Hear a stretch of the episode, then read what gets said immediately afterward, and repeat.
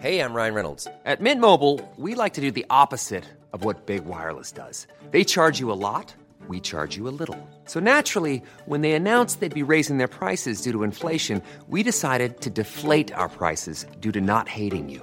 That's right. We're cutting the price of Mint Unlimited from $30 a month to just $15 a month. Give it a try at mintmobile.com slash switch. $45 upfront for three months plus taxes and fees. Promo rate for new customers for limited time. Unlimited more than 40 gigabytes per month. Slows. Full terms at mintmobile.com. Quality sleep is essential. That's why the Sleep Number Smart Bed is designed for your ever evolving sleep needs. Need a bed that's firmer or softer on either side? Helps you sleep at a comfortable temperature? Sleep Number Smart Beds let you individualize your comfort so you sleep better together. JD Power ranks Sleep Number number 1 in customer satisfaction with mattresses purchased in-store. And now, save 50% on the Sleep Number limited edition Smart Bed for a limited time. For JD Power 2023 award information, visit jdpower.com/awards. Only at a Sleep Number store or sleepnumber.com. Hej och välkomna till AT-läkarna. Idag med mig, Ida Björnstjärna. Och eh, dagens gäst är Johan Torfin, plastikkirurg och vi ska prata om brännskador. Välkomna!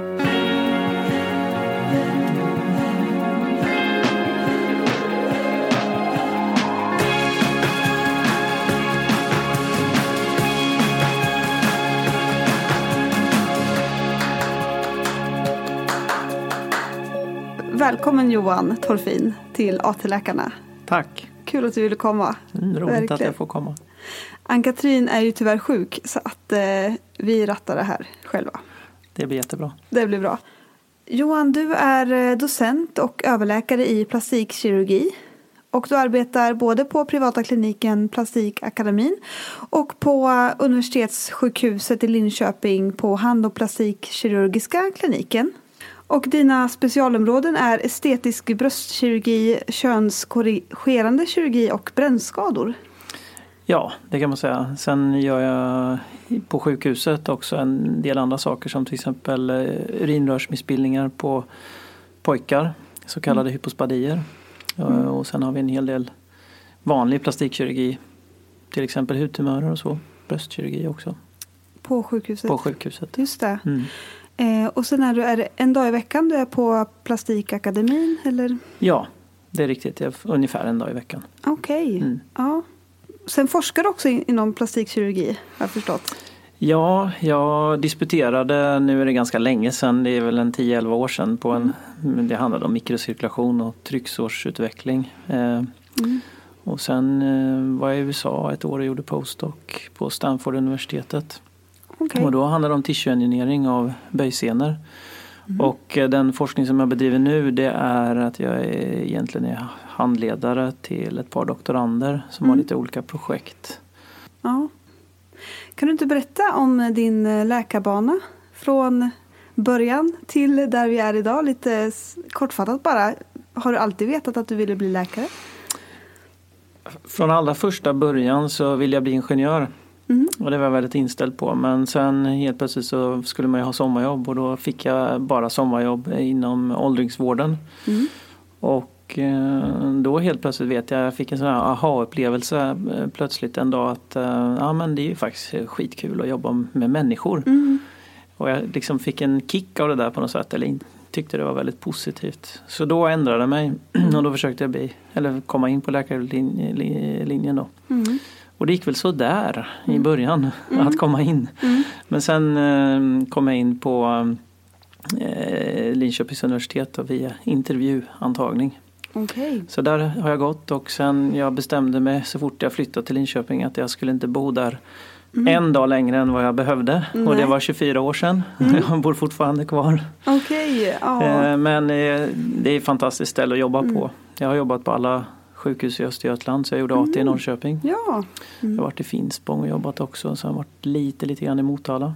Men annars är jag nu sedan 18 år tillbaka på hand och plastikkirurgiska kliniken då, i Okej. Linköping. Så du flyttade till Linköping för att börja plugga till läkare? Ja, Ja. Okej. Men det här sommarjobbet som du hade inom eh, äldrevården, var det efter gymnasiet eller under gymnasiet? Ja, det var eh, under gymnasiet. Mm. Så att, så jag hade varit ett år som utbytesstudent i USA. Jag kom mm. tillbaka och då var ju sommarlovet hade redan börjat och det fanns mm. inte så många jobb att få. Och mm. då, det var det enda att jobba som biträde på åldringsvården som stod till buds. Mm. Och det var där det började kan man säga. Mm. Just det här att känna att man gör skillnad för någon, det tycker jag det är den största belöningen mm. i hela yrket. Plus att det är väldigt intressant också. Det är ju möjlighet att fördjupa sig i olika saker. Och så är mm. Har man ett naturvetenskapligt intresse så, så är det ju svårt att låta bli att inte grotta ner sig i olika grejer. Mm. Men under läkarutbildningen, visste du ganska tidigt vart du ville hamna så småningom? Under läkarutbildningen så um, vet jag att jag tänkte så här att nu ska jag få lära mig att bli doktor och eh, sen vi, på den tiden så gick vi medicinterminen, termin 6 och jag vet att jag började då där och eh, kom hem och satte mig i soffan efter en lång dag på kliniken. Mm. Det hade gått några månader och jag kände att eh, det var väldigt jobbigt och jag var väldigt mm. trött. Okay, ja. och ehm, eh, sen terminen efter, termin sju, det var kirurgterminen. Och då kände jag faktiskt att det var en det kändes annorlunda. Jag kände att det var liksom, jag var intresserad av något mer åt det kirurgiska hållet. Mm. Och sen jobbade jag som amanuens på patologen okay. under utbildningen. Mm. De sista terminerna och det var mm. också liksom ett hantverk och jag fick eh, jobba där på ett par somrar och obducera mm. patienter. Mm. Vilket var, ja, jag tyckte det var roligt att jobba mm. med händerna helt enkelt. Mm. Eh, så att det, var, det var väl då jag kom på att eh, jag vill göra något kirurgiskt. Mm. Sen gjorde jag AT i Norrköping och var väldigt inställd på att vara kvar på kirurgiska kliniken som jag trivdes fantastiskt bra på, mm. på Vrinnevi sjukhuset. Mm. Eh, och ungefär samtidigt där så eh, dök möjligheten upp att ändå jobba i Linköping där jag bodde. Mm. Och också börja ett forskningsprojekt på universitetssjukhuset och det var på hand och plastikkirurgiska kliniken. Okay. Så då gled jag över i det egentligen. Och mm. eh, det har jag inte ångrat. Jag hade säkert trivts inom allmänkirurgin också. Men mm. eh, jag måste säga att jag har ett eh, fantastiskt, eh, eller jag känner mig privilegierad, privilegierad eftersom mm. jag har ett yrke som är jag tycker det är fantastiskt roligt att jag ändå får hålla på och operera och att vi har, det är så mm, väldigt många olika operationer vi gör mm. och vi arbetar både med barn och gamla och sjuka och friska och sådär. Så att det, jag får liksom utlopp för väldigt mycket av det som jag är intresserad av egentligen. Så det är mm. faktiskt jätteroligt. Jag tror inte jag hade valt annorlunda om jag hade fått välja igen så att Nej. säga. Eh, men med plastikkirurgi så tänker jag att man får ju både det här, om man nu gillar kirurgi, liksom eh, det roliga med det, men också det här väldigt kreativa och liksom estetiska biten på något sätt. Det känns lite mera mindre slafsigt än att gräva i tarmar. ja, alltså det är ju, det, det, stämmer ju eh, till rätt stor del att mm. det ändå är, handlar lite grann om att eh, applicera tekniker eller tänkande för att lösa ett problem. Mm. Så att, och, och eh, det gör det absolut. Eh, och sen är en stor skillnad det är ju att det är mycket mer påtagligt för patienten, åtminstone om de tittar sig i en spegel, mm. vad vi gör eftersom det är ju på utsidan på kroppen mm. helt enkelt. Ja, ehm, det. är, självklart är det så att vilken operation man än gör på insidan av kroppen, man räddar livet på grund av en cancertumör eller vad det nu kan vara. Det är naturligtvis oerhört viktigt, mm. självklart också. Men det när patienten tittar på sin mage så är det kanske ändå bara ett R som är där. Mm. Och det, det blir liksom för våran del eh, rätt påtagligt eh, mm. ändå vad vi har gjort eftersom det syns mm. så pass mycket ofta. Mm. mm. Och det kanske är en skillnad eh, egentligen mot andra kirurgiska specialiteter. Men du säger att du eh, opererar både barn och gamla eh, på universitetssjukhuset. Vad, ja, du sa hypospadi till exempel på barn. Är mm. det framförallt det som, eh, som barnoperationerna innebär? Ja, för min del är det det. Ja. Så när, eh, plastikkirurgi I, alltså ett stort barnområde inom plastikkirurgi är annars LKG, läppkäke, gomspalt. det. Så det Mm. gör ju vi i Linköping också men jag sysslar inte med det. Nej. Så för min egen del så är det just urinrörsmissbildningar på pojkar. Mm. När urinröret slutar, inte på toppen av snoppen utan någonstans på vägen ner. Mm. Eh, Så att, och det, det är en sån här grej som det är väldigt st- stor skillnad att eh, gå ifrån en tio månaders eh, bebis då som det är, vi opererar dem däromkring. Och sen i andra spektrat när man håller på med könskorrigerande kirurgi som ju är i samma region egentligen då. Men där jobbar man med vuxna och eh, kan kanske applicera en del av samma tänkande men eh, det är två helt olika patientgrupper med olika problem och olika mål naturligtvis med, Mm. med så, operationerna. Så att det, den spännvidden tycker jag är fantastiskt Mm. kul liksom att ha. Men det blir aldrig tråkigt. Det är liksom ingen slentrian. Sen baksidan av det myntet är ju att eh, det är klart att ja, man hade säkert eh, blivit mycket bättre på att göra någonting om man bara gör en eller två eller tre grejer hela tiden samma. Då blir det ju liksom en helt annan volym. Vi är ju ganska splittrade på många typer av operationer. Så det är ju liksom eh, nackdelen egentligen med det. Då. Men det passar min, mig bättre. Jag tror jag trivs bättre med att, att jobba så här. Att ha en, en spridning liksom över både åldrar och sjukdomspanorama och vad vi gör stora operationer ibland. Inte så ofta jag personligen men det händer och sen alltifrån att man gör någonting litet i lokalbedövning och tar bort någon liten fläck i ansiktet på någon eller så. Mm. Så det är väldigt stimulerande. Och på de, om vi tar de lite äldre patienterna, vuxna, eh, då vet jag att du gör könskorrigeringar som vi ska prata mycket mer om. Men eh, gör du andra plastikoperationer på sjukhuset eh, för de vuxna också? Ja, alltså i könskorrigering, eller för den patientgruppen då som genomgår könskorrigering eller könsbekräftande kirurgi som det kallas för nu. Ja. Är- det är ju också väl, det är inte bara genitalkirurgi utan eh, vi gör ju andra saker också, till exempel bröstoperationer då, både på de som ska bli nya män, det vill säga man tar bort brösten och det är lite olika metoder som man måste använda där beroende på vad man har för utgångsläge, stora eller små bröst eh, etc. Eller de som ska bli nya kvinnor när man ska lägga in implantat till exempel. Sen är det ofta så att jag brukar säga till patienterna som kommer på nybesök att det är en lång resa. Man gör tillsammans, en lång bekantskap för det är ju sällan att det bara är en operation och sen tack och hej utan man är ju träffar ju de här patienterna under ganska lång tid. En, Vissa lite kortare förstås men andra lite längre då. Mm. Just för att det är, man behöver hålla på en del Mm. eh, innan man liksom kan tycka att man är, är färdig. Just det. Mm. Mm. Okej. Eh, om vi bara pratar lite kring vad en plastikkirurg eh, gör. Det kan ju vara jättebrett förstår jag. Kan du ge någon liten samlad bild av, om vi tar plastikkirurgerna i Sverige, vad sysslar ni med? Ja. om vi tar liksom, för jag har förstått att det finns ju dels den estetiska kirurgin och sen den rekonstruktiva kirurgin.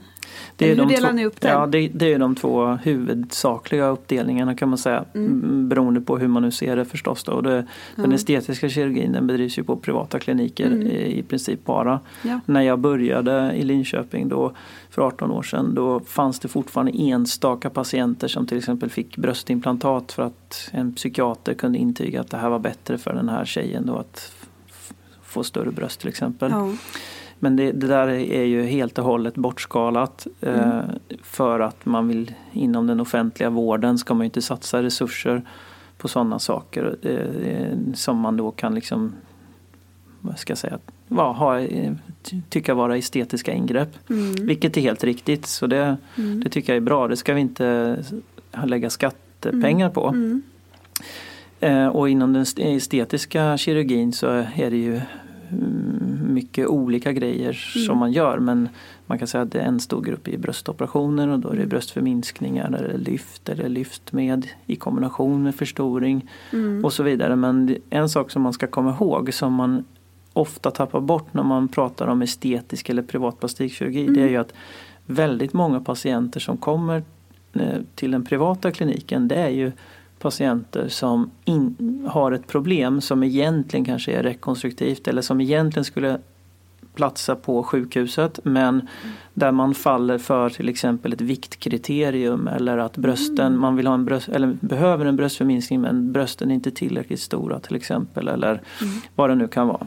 Och då är, mm. är man ju hänvisad till att betala sin operation själv då. Mm. Så att eh, ibland så tycker jag är lite synd för att eh, privat plastikkirurgi kan i, i, när det diskuteras i media till exempel eller så ha en stämpel av att det bara handlar om folks fåfänga eller mm.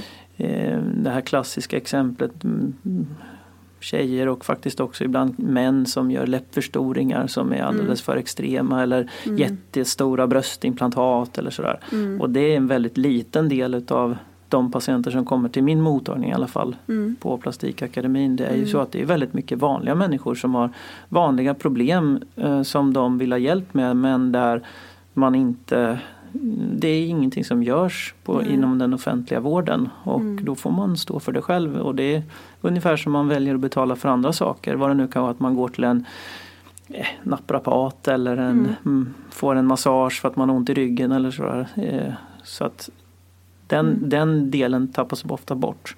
Mm. I, när man pratar om privat eller estetisk kirurgi. Just det. Mm. Eh, sen det är inte bara att man ska opereras för att bli någon slags idealbild av den vackraste kvinnan eller mannen. Nej, det, det mm. förekommer i princip inte skulle jag vilja säga. Utan, um, det är ju, jag, har, jag har haft en patient vad jag kan minnas under de åren jag hållit på med den privata plastikkirurgin som har haft liksom kommit in och sagt jag vill se ut si och så och, så, och det har varit väldigt liksom mer extrema sak, mål man vill uppnå. Mm. Men då i det fallet så sa jag nej. För det, mm. det är liksom man, vi kan ju inte göra saker heller som man inte själv tror på eller tror att man kan uppnå. Eh, så, det tycker jag det är en viktig aspekt att prata om. Mm. Eh, för många skäms ju för att gå till en, en plastikklinik. Jag har ju liksom folk som kommer så här och säger att ja men jag har tänkt på det här länge men nu är det så ditten och datten och sådär. Mm. Och eh, jag gick ju till vårdcentralen och de bara sa att det här får man ju inte på sjukhuset och sådär. Och nu mm. har jag äntligen tagit mod till mig och så. Mm.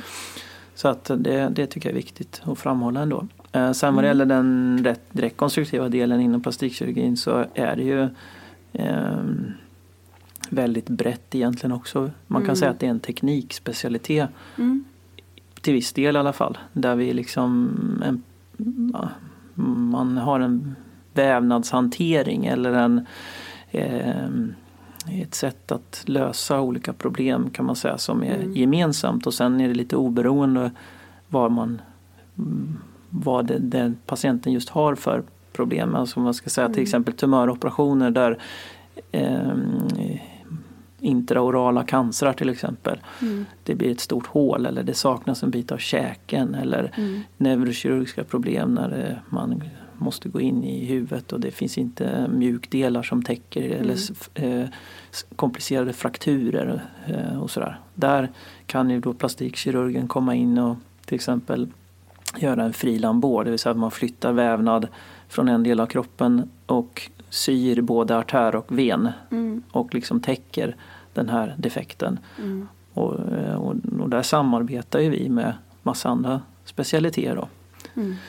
Ehm, och sen så eh, har vi det som är stort i Linköping, brännskador. Mm. vi har kraniofaciala missbildningar som görs på andra håll i landet. Så det finns sex, sju olika plastikkirurgiska kliniker knutna till universitetssjukhusen i Sverige och mm. alla har ju någon form av lite olika inriktning. Mm. Så att som sagt Linköping, Uppsala brännskador. Vi har eh, bara som ett exempel i Malmö man fettsuger lymfödempatienter, alltså kvinnor som har haft bröstcancer och axillarutrymda och så får de mycket problem ja, efter det. Mm. Och så så att det är en, jag skulle våga påstå att det är ingen plastikkirurgisk klinik i Sverige som är helt heltäckande och Nej. där man gör precis allt. Mm. Och det är ju för att det är ganska specialiserade grejer, en del utav dem i alla fall och mm. då kan man inte göra det överallt. Man behöver liksom få lite volym. Helt enkelt.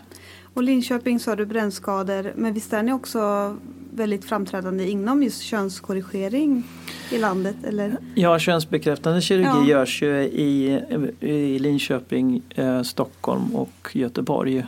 Och, Mm. eh, eh, så det, det, det samarbetar vi kring. Det, Mm. är, det är inte en riksspecialitet egentligen formellt sett men det finns inte på några andra ställen. Så kan Mm. man säga. Sen, sen är det ju, och det gäller den genitala kirurgin. Mm. Eh, Det kan ju vara så till exempel att eh, eh, en patient som vill genomgå hysterektomi och salpingo-oforektomi, ta bort livmoder, äggstockar och äggledare. Det kan man ju göra likväl på vilken kvinnoklinik som helst. Mm. Så att eh, det är inte så att vi får precis alla patienter.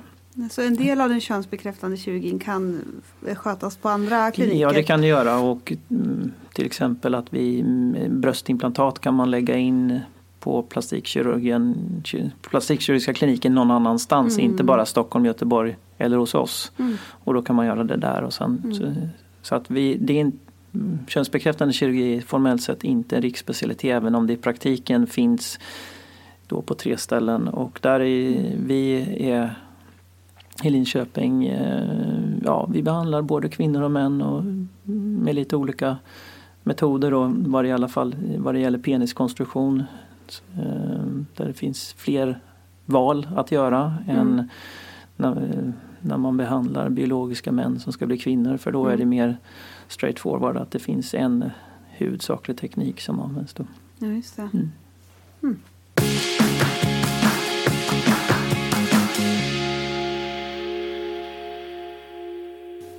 Idag ska vi prata om brännskador. Mm. Sen får vi se vad vi hinner med Jaha. i övrigt. Det är någonting som eh, både AT-läkare och läkare som arbetar på akutkliniker och ja, kirurger för den delen och även kanske lite allmänläkare måste kunna bedöma och hantera. Eh, I alla fall i det akuta skedet. Om det kommer in någon som har Mm. blivit brännskadad. Ja, absolut. Vad finns det för enkelt sätt att dela in brännskador? Man kan, tänka, man kan ju säga små eller stora brännskador. Det kan ju vara en, en indelning till exempel. Eller sådär grovt bara hur, att prata utifrån i alla fall. För att eh, brännskador är ju väldigt ett vanligt problem. Det förekommer ju i princip oavsett var man arbetar någonstans. Även om man sitter på en vårdcentral så är jag helt övertygad om att man ibland får träffa någon patient med en liten brännskada. Eller om man är på akutmottagningen någonstans. Eh, och eh, vad det gäller den typen av skador så, så är det ju så att eh, det man ska tänka på där det är att brännskadan det ska betraktas som vilket sår som helst. Det vill Okej. säga en sån sak som tetanusprofylax till exempel. Det måste man, eller tetanusskyddet, det måste man då eh, säga, bedöma eller ta ställning till om, om man ska fylla på. Nästa sak är ju det här med att titta på brännskadans djup och utbredning. Mm. Eh, och vi pratar ju eh, om eh, fullhudskada och delhudskada. Mm. Och delhudskada är ju en skada, en brännskada som involverar då hud, eh, hudens två ytligaste lager. Eh, epidermis och dermis. Mm. Men där inte dermis är helt och hållet bränd utan det fortfarande finns en portion av dermis kvar. Mm. Och det är det som när man använder terminologin första, andra, tredje grads brännskada som är en andra grads brännskada. Mm. En första grads brännskada är ju bara en rodnad. Mm. Och den räknar vi inte in när man eh, pratar om brännskadeutbredning. Ska liksom uttala sig om hur många procent det är. Då ska man Mm. inte räkna in det som är rodnat. Nej. Och det är en sån där viktig sak för att rätt så ofta när det ringer folk till oss på Brännskadecentrum i Linköping Mm. och ska berätta att nu har vi en brännskada, den är si så stor. Då Mm. överskattar man ofta skadan och det är, jag helt övertygad om att det beror inte på att man är in, vad ska säga, inte riktigt kan se på eller har tittat på patienten utan det är ju så att man räknar in en rodnad Mm. som inte egentligen ska räknas in i de här procenten som man sedan anger. Då. Mm. Och det är väldigt viktigt. Och vet du varför? Nej.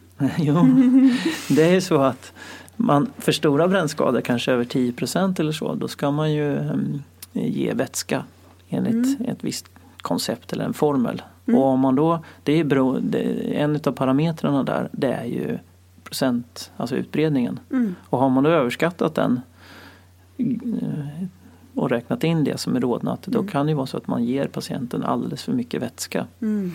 Det här att brännskadepatienter ska ha mycket vätska i det akuta skedet det är liksom välkänt. Men, men det är inte helt ovanligt att man övervätskar patienterna. Har man då dessutom kanske en gammal människa som har nedsatt hjärtfunktion, alltså hjärtsvikt eller någonting sånt. Då eh, kan ju det vara liksom av särskild betydelse och verkligen påverka patienten negativt. Så det är en sån där viktig sak när man tittar på brännskadeutbredning att, att eh, inte räkna in rodnaden. Men Mm. eh, ja, Och eh, det som man förut då kallade för grad 2 brännskada, den Mm. är alltså en delhudsbrännskada. just det. Det är en Ja. delutskada. Och den kan man också dela in som jag förstår i ytlig och djup. Precis. Och det är bra att du säger det för att eh, det är ju någonting som egentligen i det akuta skedet inte påverkar behandlingen. Ehm, i- har man patienten framför sig på akutmottagningen eller vårdcentralen så spelar det ingen roll. Nej. Utan eh, det, det hanterar man på samma sätt. Men när man sen kommer lite längre in i, i behandlingen då, eh, några dagar, då kan det ha betydelse för att den ytliga brännskadan den läker av sig själv. Och det gör den vanligtvis då kanske inom två veckor eller så. Mm. Medan den djupa delhudsskadan, och vi pratar alltså fortfarande bara dermis. Men så pass mycket av dermis så att ehm, det, finns väldigt lite kvar. Så att kroppens läkningsförmåga att epitelialisera den här ytan inte riktigt finns kvar. Då, det är ju en skada som man behöver behandla kirurgiskt oftast. Mm. Och det här kan vara väldigt svårt och även för oss som är tränade att avgöra. Är det en ytlig eller en djup skada eller är det någonstans mitt emellan? Vi pratar också om middermala skador. Ja. Mm. Eh, eh, och många gånger är det så att är vi osäkra då väntar vi med att göra en operation om det är ett begränsat område.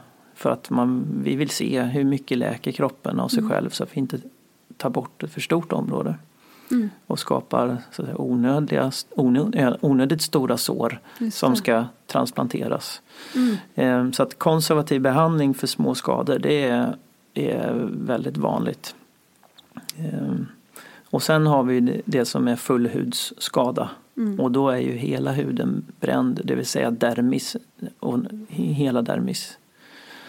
Eh, vad som sen är skadat ännu djupare ner det så ingår inte i den terminologin eller det, den liksom skalan av hur man bedömer djupet. Och det kan ju vara precis dermis att man fettet under det, underhudsfettet är nästan oskadat. Eller så kan det vara hela fettet ner mot fascia eller till och med ben. Det är också en fullhudsskada. Och det är förstås helt olika dignitet på den typen av skador. Men gemensamt för fullhudsskadorna det är ju att är de tillräckligt stora i utbredning. Och då pratar vi inte jättestora skador utan kanske några centimeter eller så eller 5-6 centimeter åtminstone. Då, då, då gör man någon form av operation för att det ska läka. Planning for your next trip? Elevate your travel style with Quince. Quince has all the jet setting essentials you'll want for your next getaway, like European linen, premium luggage options, buttery soft Italian leather bags, and so much more. And it's all priced at 50 to 80% less than similar brands. Plus, Quince only works with factories that use safe and ethical manufacturing practices. Pack your bags with high-quality essentials you'll be wearing for vacations to come with Quince. Go to quince.com slash trip for free shipping and 365-day returns. There's never been a faster or easier way to start your weight loss journey than with PlushCare. PlushCare accepts most insurance plans and gives you online access to board-certified physicians who can prescribe FDA-approved weight loss medications like Wigovi and Zepbound for those who qualify. Take charge of your health and speak with a board-certified physician about a weight loss plan that's right for you. Get started today at plushcare.com slash weight loss. That's plushcare.com slash weight loss. plushcare.com slash weight loss. Life is full of what ifs. Some awesome, like what if AI could fold your laundry? And some, well, less awesome, like what if you have unexpected medical costs? United Healthcare can help get you covered with Health Protector Guard fixed indemnity insurance plans. They supplement your primary plan to help you manage out of pocket costs. No deductibles, no enrollment periods, and especially no more what ifs. Visit uh1.com to find the Health Protector Guard plan for you. Men eh, du säger att man eh, tenderar att övervärdera hur mycket som är liksom verkligen är en eh, dermal skada, att man även tar med den här ytliga brännskadan för att det är rodnat. Mm. Så hur ska man göra då för att göra en bra bedömning när man får in en patient som är brännskadad? Vad det gäller ytans utbredning så man ska bortse från det som bara är rodnat och sen så får man titta på vad är blåsor till exempel. Är det en blåsa? Ja det betyder ju att eh, det är en delhudskada mm. och det som är blåstaket det är ju epitelet egentligen. Mm. Och sen så har man en vätskande såryta under men epitelet är intakt och då blir det som en blåsa. Mm. Blåsan kan spricka och då blir det ett eh, som vi kallar då rupturerat blåstak, alltså en liten slamsa utav det här tunna epitelet. Och sen har man en fuktande såryta under som ofta är rodnad mm. och på en vaken patient också smärtsam. Och eh, när man testar den kapillära återfyllnaden, pressar med något instrument gärna och eh, då kan man pressa undan rodnaden och så släpper man och så kommer det tillbaka på ett par sekunder. Mm. Har man det, en, en fuktande yta, en kapillär återfyllnad och på vaken patient känsel eller i det här, då kan man vara tämligen säker på att det är en delutskada som är ytlig. Mm. Eh, och den ska man då räkna in i när man tittar på eh, ytutbredning. Mm. Eh, naturligtvis ska man räkna in fullhudsskador också men de ser ju lite annorlunda ut då. Ja. Och den här djupa dermala brännskadan, vad har tillkommit då? Som eh, gör att man ser att det inte bara längre är en ytlig dermal brännskada? Den djupa dermala skadan den kan ju ha en sämre kapillär återfyllnad mm. så att det kan te sig lite vitaktigt. Mm. Ehm, och då har man inte en så tydlig kapillär återfyllnad. Mm. Det är, oftast så har man fortfarande någon form av fuktande såryta men kanske mm. lite mindre än, än eh, vad man har vid en, liksom en klassisk ytlig brännskada. Mm. Och jämför man med en fullhudsskada då kan den vara eh, hård och torr och stram. Mm. För att det blir ju som en nästan förkolnat nästan. Ja. Eh, svart, sotig. Eh, huden ja. lossnar i lite flagor men de är mycket tjockare än ett rupturerat blåstak. Mm. Så eh, en, ser det ut på det sättet då är det oftast en fullhudsskada. Mm. Ja, just det. De här blåsorna, blåsbildningar, kan de även finnas vid den djupa dermala brännskadan? Det kan absolut göra mm. och det är ju sällan så att det är precis antingen eller. Ja, det. Och det är därför det är så svårt att avgöra. Ja. Eh, och hade vi, ja, vi hade, hade, vi kunnat haft en maskin mm. så man hade kunnat liksom skanna patienten mm. och säga ja det här är, eh, här har du djup dermalskada, här är det ytligt och så vidare. Mm. Då hade det inte varit så svårt. Nej. Men det är inte så lätt att avgöra de här sakerna och eftersom mm. det ofta är en blandbild så, mm. så mm, kanske det, man, man behöver inte göra den här bedömningen egentligen i det akuta skedet. Nej. Och är det en djup dermal eller en ytlig dermalskada? Nej. Utan, och som sagt det är svårt för oss också som ja. är vana och då väntar man gärna. Det, är, mm. det som det, det som blir svårt det är när man har eh, en väldigt stor skada procentuellt sett. Stor, mm. om vi kanske pratar 50-60 procent. Där man inte är säker. Är det här en djup dermal skada eller är det ytligt? För är det ytligt, ja då ska man inte göra någonting. Mm. Och då ska man bara vänta, låta patienten läka. Mm. Det är naturligtvis även att det är en ytlig skada och när den är så stor så är det ju ett mycket allvarligt och ett intensivvårdsfall och så. Mm. Men man ska fortfarande inte göra någon operation.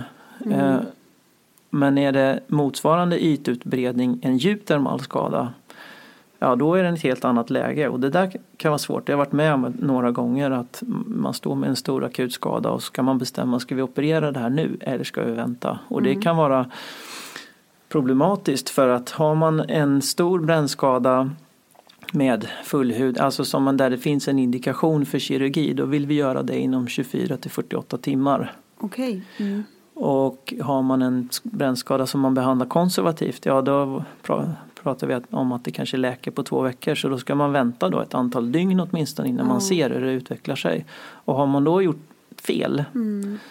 det vill säga att man, den är djupare än vad man tror och man väntar, ja då har man satt patienten i ett jättedåligt läge för att det, det finns massa säga, död vävnad som egentligen borde ha tagits bort som påverkar hela kroppen negativt med eh, risker för infektion och så vidare. Ja, det. Eh, och omvänt, om man då är lite för snabb och man säger okej men där opererar vi och om vi går på det då första dygnet eller så.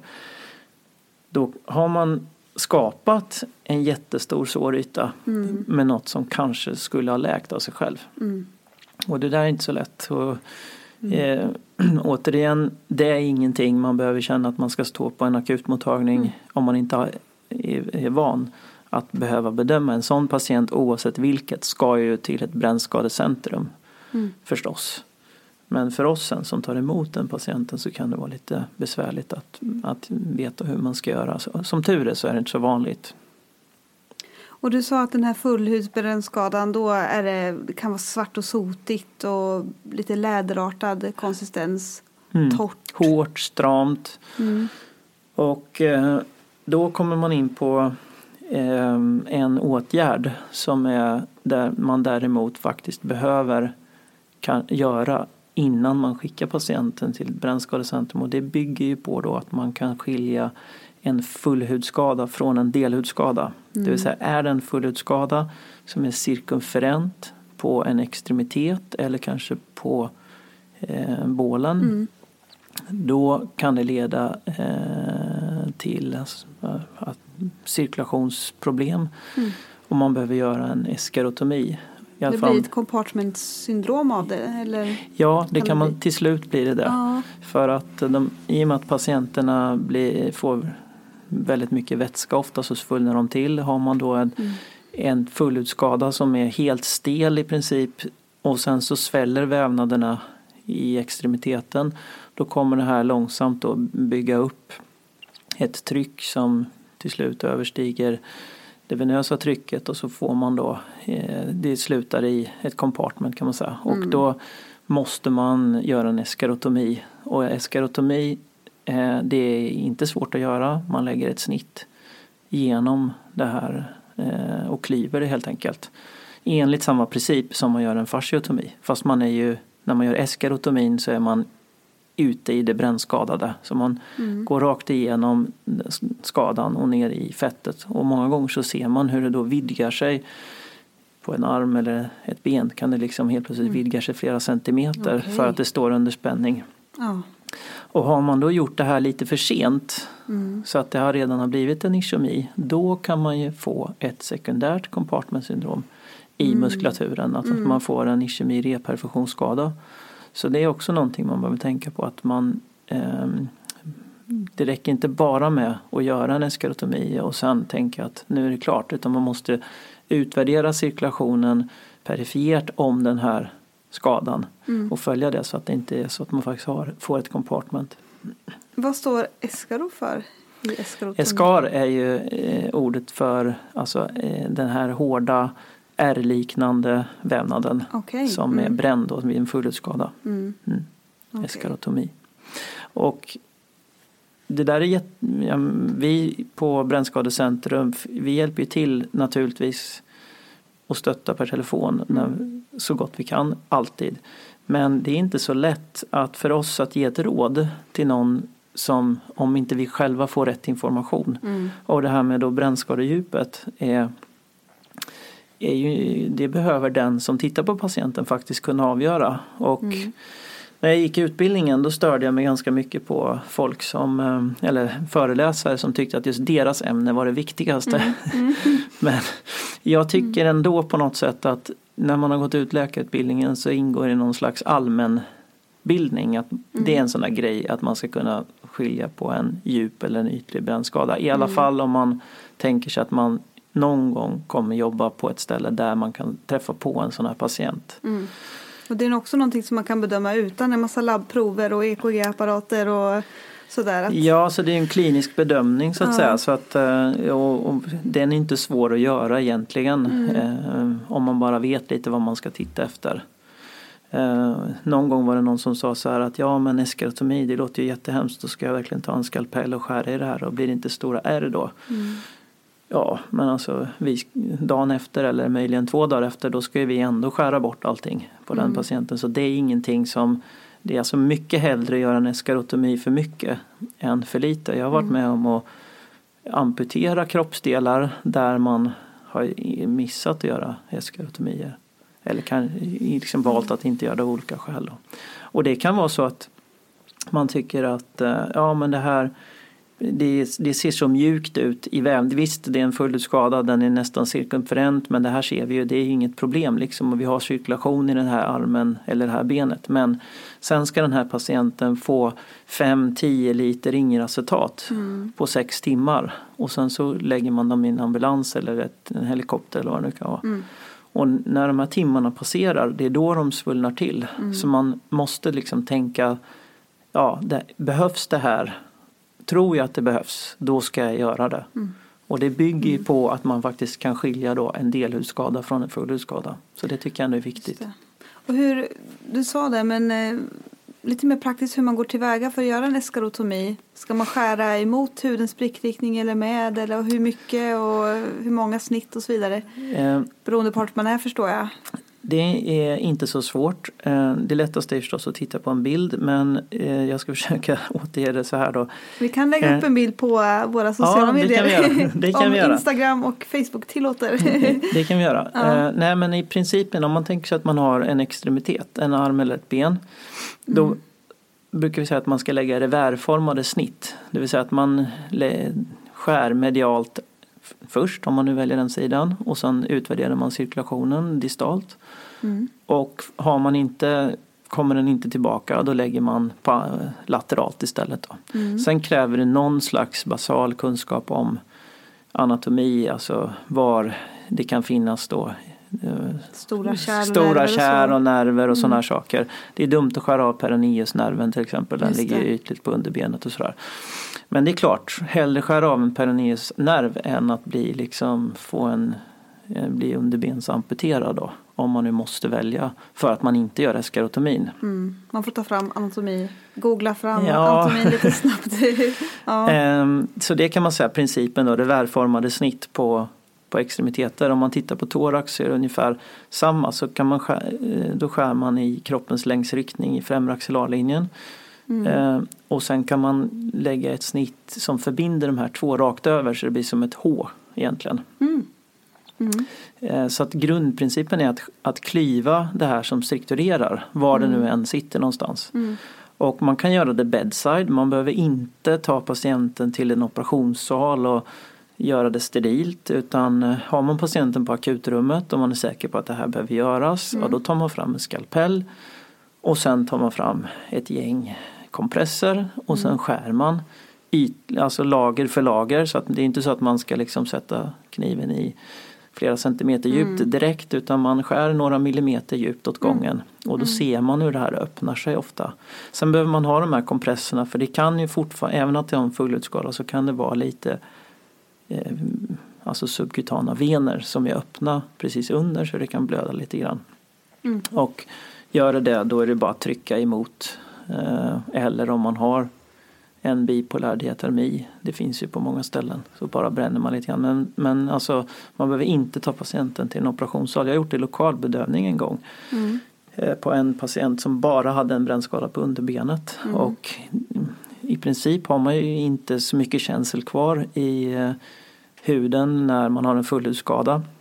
Eh, Men okej, vi bedövade den då och sen gjorde vi det här. Och det funkar ju bra som helst. Jag tänkte fråga dig just kring bedövning. Eh, men det kan vara så att man kanske inte behöver eller så gör man så gott man kan. Eller... Alltså de stora skadorna, de, när de kommer till, så, så det inte händer precis utanför en akutmottagning, då, då kan det eh, mm, förstås vara så att de är fortfarande är vakna och sådär kommer Mm. till eh, liksom ett traumarum. Och det, det, det, det första det är ju att liksom säkra, göra ABCD. Mm. Eh, Och det är en annan sak som är viktig och det kan vi återkomma till sen. Mm. Men, så man ska inte göra eskrotomin innan man har säkrat luftvägen Nej. förstås. Och när man har gjort det då är de ju oftast sövda då. Så att Ja, just det är ju det. inte ett problem så att Nej, säga. det. Så. Men, men som sagt det är viktigt att också eh, att tänka på med de stora skadorna att det är som vilket trauma som helst. Mm. Initialt, alltså tänk A, B, C, D, E och så vidare. Eh, och det märker man ibland att när, när det kommer en stor brännskada eh, till eh, en akutmottagning så även att det ofta är väldigt många väldigt erfarna personer där, narkosläkare, akutläkare, kirurg och så vidare. De kanske aldrig har varit med i den här situationen. Mm. Att det faktiskt kommer en stor akutskada. Och det är lätt att fokusera då på det här stora brännskadan. Det uppenbara liksom. Ja, Mm. det man ser Mm. och som man kanske aldrig har sett förut eller bara läst om eller sett så. Mm. Men man ska precis som vanligt tänka A, B, C, D. Och sen finns det olika koncept som alla känner till här med ATLS och sådana Mm. saker. Och vi har också det som vi kallar för ABLS. Mm. Advanced eh, Burn Life Support. Som är en kurs som vi faktiskt ger i Linköping. Okej. Och det, det, finns, det, det här skiljer på detaljnivå och så. Men man, som sagt man ska hantera det som ett vanligt trauma. Det enda som skiljer just vad det gäller det initiala det är att brännskadepatienten ofta ska ha mera vätska då. Mm. Jag tänkte vi kunde gå igenom det om en liten stund just eh, bara det som man behöver tänka lite extra på vid Mm. ATLS vid brännskador. Ehm, jag tänkte bara fråga, eh, ni som arbetar på Brännskadecentrum, eh, förutom plastikkirurger, eh, vad är det för specialiteter? Eller är det just plastikkirurger som Ja, arbetar med brännskador? Det, det är en jättebra fråga för att eh, brännskadepatienten är ju egentligen en, en intensivvårdspatient initialt. Ja. Det är ju det som är de stora utmaningarna ofta och där är ju vi kirurger lite mer, eller plastikkirurger lite mer en, alltså står vid sidan om och det är klart att vi hjälper till med sårvården och det är förband och sådär i början. Mm. Men det allra det akuta först det är ju eh, narkosläkare som har hand om på Brännskadecentrum. Mm. Och eh, de stora skadorna de försöker vi operera som eh, sagt då, inom ett till två dygn. Och då, blir, då är det vi som opererar dem förstås. Mm. Men mycket handlar ju om att stötta deras andning och cirkulation, njurar och så vidare. Eh, fram tills dess och förstås även efter. Och eh, brännskadepatienterna är ju i ett intensivvårdsskede under ganska lång tid. Eh, De stora skadorna. Mycket längre tid än de flesta IV- IVA-patienterna som har något annat problem. Mm. Eh, eh, och det är ju narkosläkarna som, som har eh, ansvaret för de delarna. Då. Hur, hur många patienter rör det sig om? Om man tänker som i en... Linköping är ju en medelstor stad i Sverige. Eller kanske till och med lite större. Det är väl kanske den sjunde, åttonde största. Det var typ 130 någonting Ja, tusen. Hur många patienter kommer in, eh, ja jag vet inte, per år eller månad som har svåra brännskador? Ungefär, Eh, vad är din liksom, ja uppfattning? det är, är, varierar ju lite grann. Det är inte så många som man kan tro. Eh, eh, ibland kan det vara så att periodvis att vi inte har någon intensivvårdspatient. Mm. Eh, och ibland så har vi fullt eller överfullt som vi har haft nu ganska nyligen här. Eh, sista månaden. Men eh, och, och så beror det lite grann på vad man liksom drar cut-offen Ja. procentmässigt vad är en stor brännskada. Men Mm. vi har kanske per år eh, runt 120, 130, 140 eh, patienter.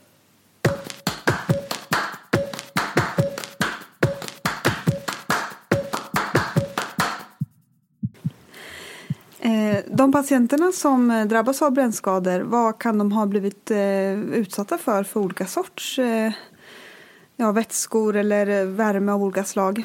Vad är det vanligaste? Det vanligaste det är skållningsskador på barn under fem år. Mm. Så det är den liksom, patientgruppen som vi har mest av. Så man kanske, när man liksom tänker brännskada och brännskadecentrum så ser man, man framför sig de här jättestora eh, kanske men det är ganska ovanligt. Ja. Eh, medelskadeutbredningen eh, är någonstans 13, 14, 15 procent kanske Okej. på alla patienter. Så att eh, det är de stora, riktigt stora skadorna de är ju som tur är ovanliga. Och eh, vi har en kapacitet att ta, ta emot två till tre IVA-mässiga brännskadepatienter på en gång om man säger med normal bemanning och sådana saker. Och om man då tänker på att eh, en riktigt stor brännskada är en IVA-patient under många veckor så är det ju så att i Sverige så, så finns det ju inte möjlighet att ta emot att ha 10-15 IVA-mässiga brännskadepatienter samtidigt. Så att eh, fler än tre skad, eh, stora skador som inträffar samtidigt det är ju då aktiveras liksom katastrofplaner och så Okej. eh, på liksom nationellt sätt. Om det är tre eller flera patienter så Samtidigt, ja. Mm. Och vi, det finns ju två brännskadecentrum i Sverige. Det är Linköping och så är det Uppsala. Sen vårdas det ibland brännskador även på andra ställen. För att det är ju inte tvingande att skicka en brännskada till Linköping eller Uppsala. Även att det finns formellt sett rikssjukvård. Det finns kriterier för eh, vad som är en rikssjukvårdspatient och så, så är inte de tvingande utan eh, man kan göra som man vill egentligen. Och, eh, eh, men som sagt kapaciteten att ta hand om många stora brännskador på en gång om man tänker sig sådana här saker som eh, stora brandkatastrofer som har varit och Göteborgsbranden eh, som det var länge sedan eh, och så. Det, är då, det på, ställer väldigt stora krav då på hela sjukvårdssystemet. Ja, verkligen. För i, i det fallet var det väl liksom ja, hur många patienter? Det måste varit över 30-tal. Jag, jag minns faktiskt inte Nej. hur många, det beror ju också på exakt hur många som var Nej. skadade totalt sett. Nej. Det var innan jag började. Men, Mm. eh, men eh, Ja, men det är sådana händelser man verkligen minns tycker jag. Ja, när det och sen- inträffade. om man sa man den här färjan Scandinavian Star som brann Mm. också. Där det var många som var skadade. Men eh, om det skulle inträffa sådana stora olyckor Mm. då finns det ju katastrofplaner som aktiveras så att man kan ta hand om fler brännskador än två till tre IVA-patienter per brännskadecentrum förstås. Mm.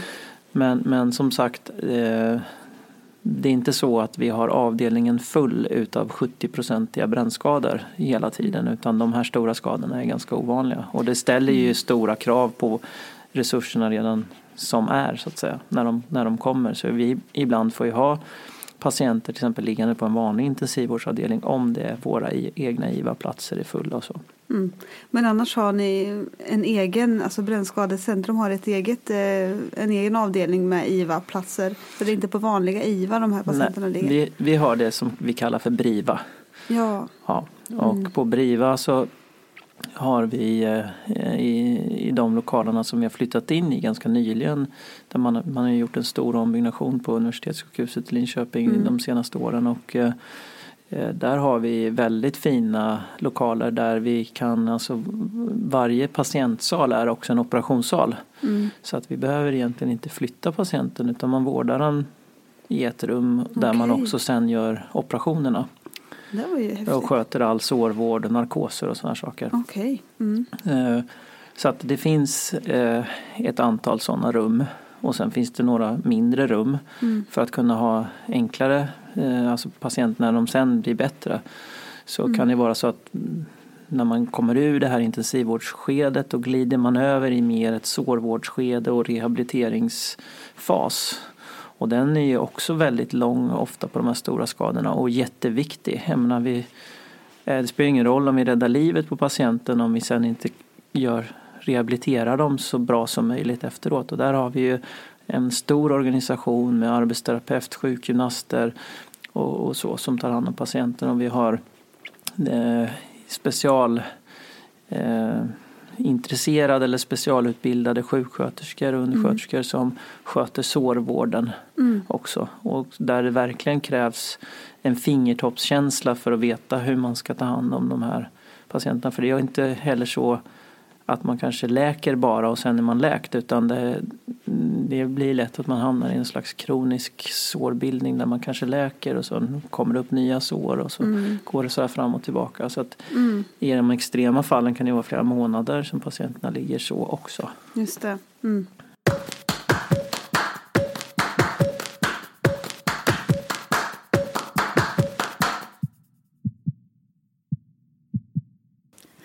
Det där var första delen i avsnittet om plastikkirurgi och brännskador med Johan Torfin. Ni kan direkt höra del två. Då kommer vi prata vidare om brännskador och eh, vid eh, exempelvis vilken temperatur som vatten orsakar skållningsskador. Hur man ska tänka i det akuta skedet med handläggning av eh, kemiska brännskador och hur det skiljer sig mot termiska brännskador. Hur ska man tänka kring att klä av patienterna kläder och eh, om man är hemma och bränner sig på hett vatten, behöver man skölja då efteråt? Det och mycket mer hör ni i del två. Vi hörs där.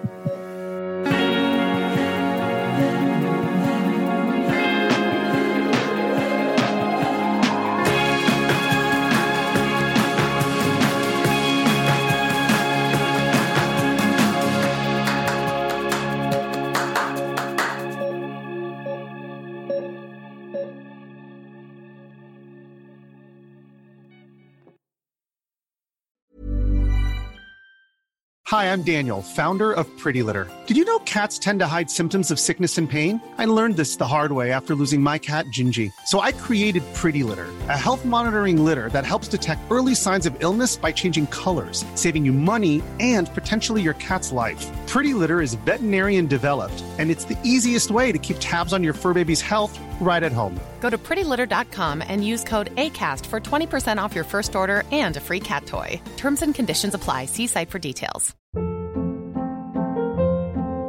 Hold up. What was that? Boring. No flavor. That was as bad as those leftovers you ate all week. Kiki Palmer here, and it's time to say hello to something fresh and guilt-free. Hello Fresh. Jazz up dinner with pecan-crusted chicken or garlic butter shrimp scampi. Now that's music to my mouth. Hello Fresh. Let's get this dinner party started. Discover all the delicious possibilities at hellofresh.com.